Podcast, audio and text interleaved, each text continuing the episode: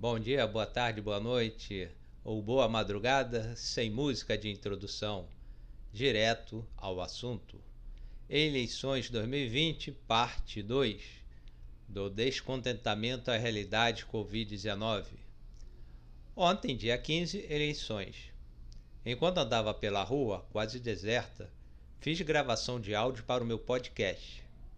Hoje, 16, para a alegria de uns ou tristezas de muitos, 57 cidades, terão o segundo turno.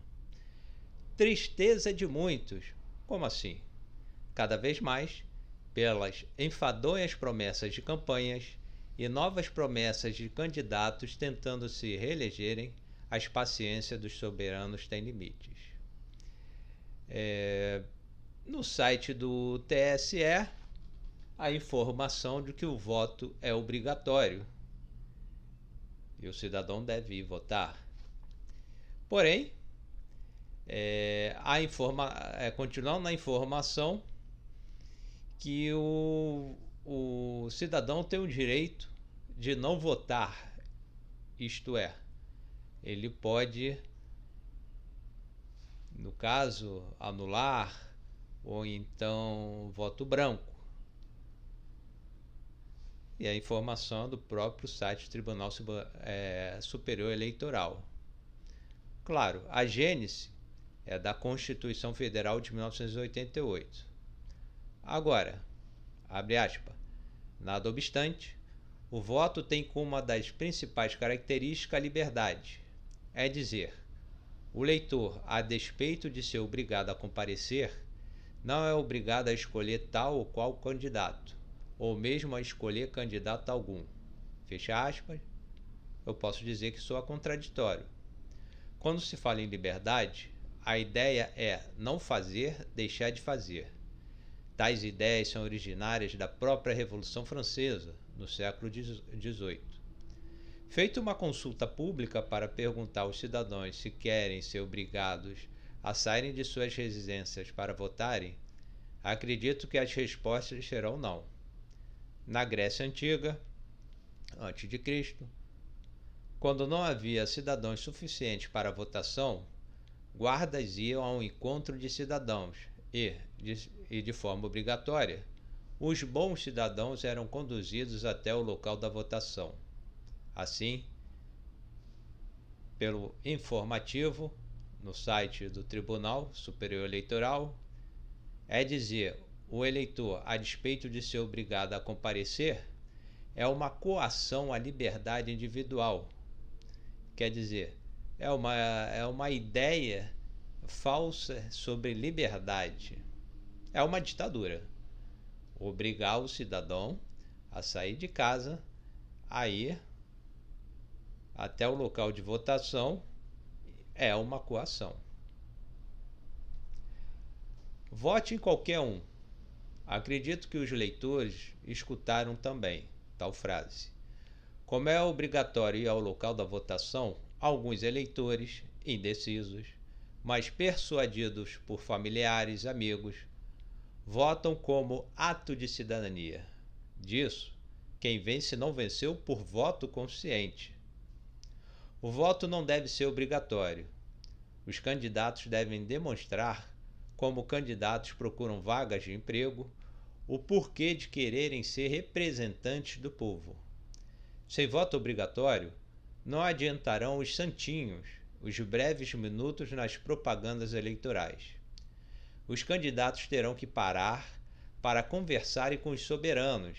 Soberanos, eu me refiro aí à norma contida no artigo 1º do parágrafo único da Constituição Federal de 1988. Podem, claro, através dos meios digitais, responderem perguntas dos soberanos. Para isso, serão necessárias amplas e profundas modificações de base à educação. Nas instituições de ensino, sejam particulares ou públicas, disciplinas como filosofia, antropologia e sociologia. Além, muito importante, disciplinas sobre direito constitucional e direito administrativo. Claro, de acordo com as etapas do desenvolvimento escolar. Votos nulos e brancos aumentaram.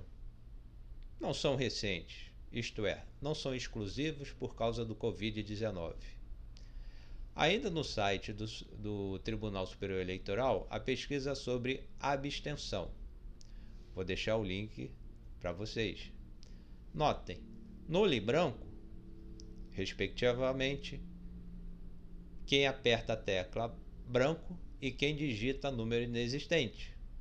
O cidadão em carne e osso, ainda que subnutrido, está presente no recinto de votação. Quanto à abstenção, o corpo físico do cidadão está em algum lugar da Terra, menos no local de votação. A abstenção foi alta, por quê? Pode supor a consequência da pandemia, o medo de ser contaminado pelo Covid-19. Todavia, não menos importante, o cansaço dos soberanos com os atuais candidatos. Fiz pesquisa sobre os candidatos na página do TSE sobre os resultados no Bem-vindo ao Divulgo Desktop.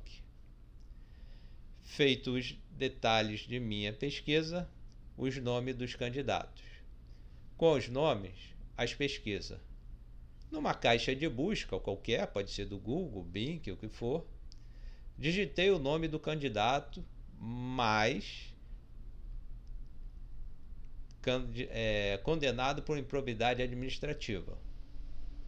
Você, no caso, vai pesquisar o nome do candidato, colocar o nome do candidato e dar espaço, digitar condenado por improbidade administrativa. E o que eu encontrei? Ex-fichas sujas, que foram condenados conforme a Lei Complementar número 135, de 4 de junho de 2020. E eles venceram essas eleições. Será que o direito ao esquecimento para quem foi ficha suja deve ser aplicado? Penso que não. Claro, não é porque uma vez condenado, eternamente ladrão vigarista. Todavia, por questão de fortalecimento dos direitos humanos, ou melhor, pela consolidação dos direitos humanos, quanto o combate aos atos ímprobos, o direito ao esquecimento não deve ser aplicado para quem quer se eleger. Ainda que se fale da negativa ao direito ao esquecimento como forma de condenação eterna, por não ter mais oportunidade de se eleger, a máxima da democracia sempre é a era dos direitos humanos, que representa a dignidade do ser humano.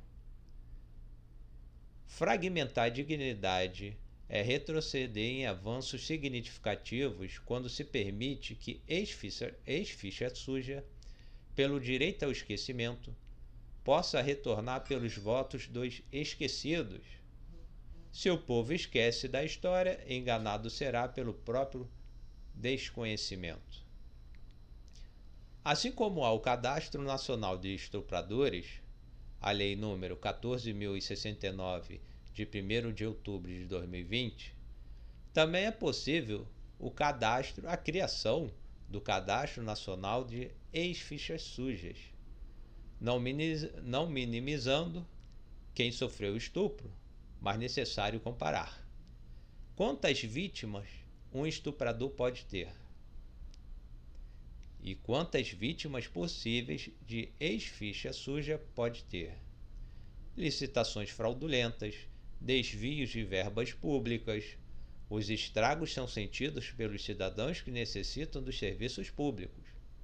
Na pandemia atual, quantos gestores públicos foram investigados, outros afastados, por improbidade administrativa e mau uso de dinheiro público? Vítima é vítima, não importando se por estupro ou por improbidade administrativa e mau uso do dinheiro público. A gravidade, tanto no estupro quanto na improbidade administrativa e mau uso do dinheiro público, deixam sequelas até a morte de quem sofreu tais violações de direitos humanos. Eis a minha justificativa para não existir o direito ao esquecimento para quem foi ficha suja. Se houver uma abstenção exclusivamente pela pandemia, o fato, o povo nega os negacionistas da ciência e do vírus Covid-19. Se a abstenção foi exclusivamente pelo descontentamento com as verborragias dos candidatos, sejam eles primeira eleição ou, no caso de reeleição, ainda mais por defesa de ideologias desestruturadas das próprias ideologias que defendem, eu posso dizer que o gigante acordou. No caso, o Brasil, o povo. Eleições de 2020. Vamos ver as próximas eleições. E se a abstenção aumentar, claro, necessitará de estudos. Se continuar a pandemia, será que é pela pandemia? Ou é uma resposta veemente, cabal, de que o povo não aguenta mais tanta verborragia de candidato a ocupar cargos eletivos. Obrigado, até a próxima.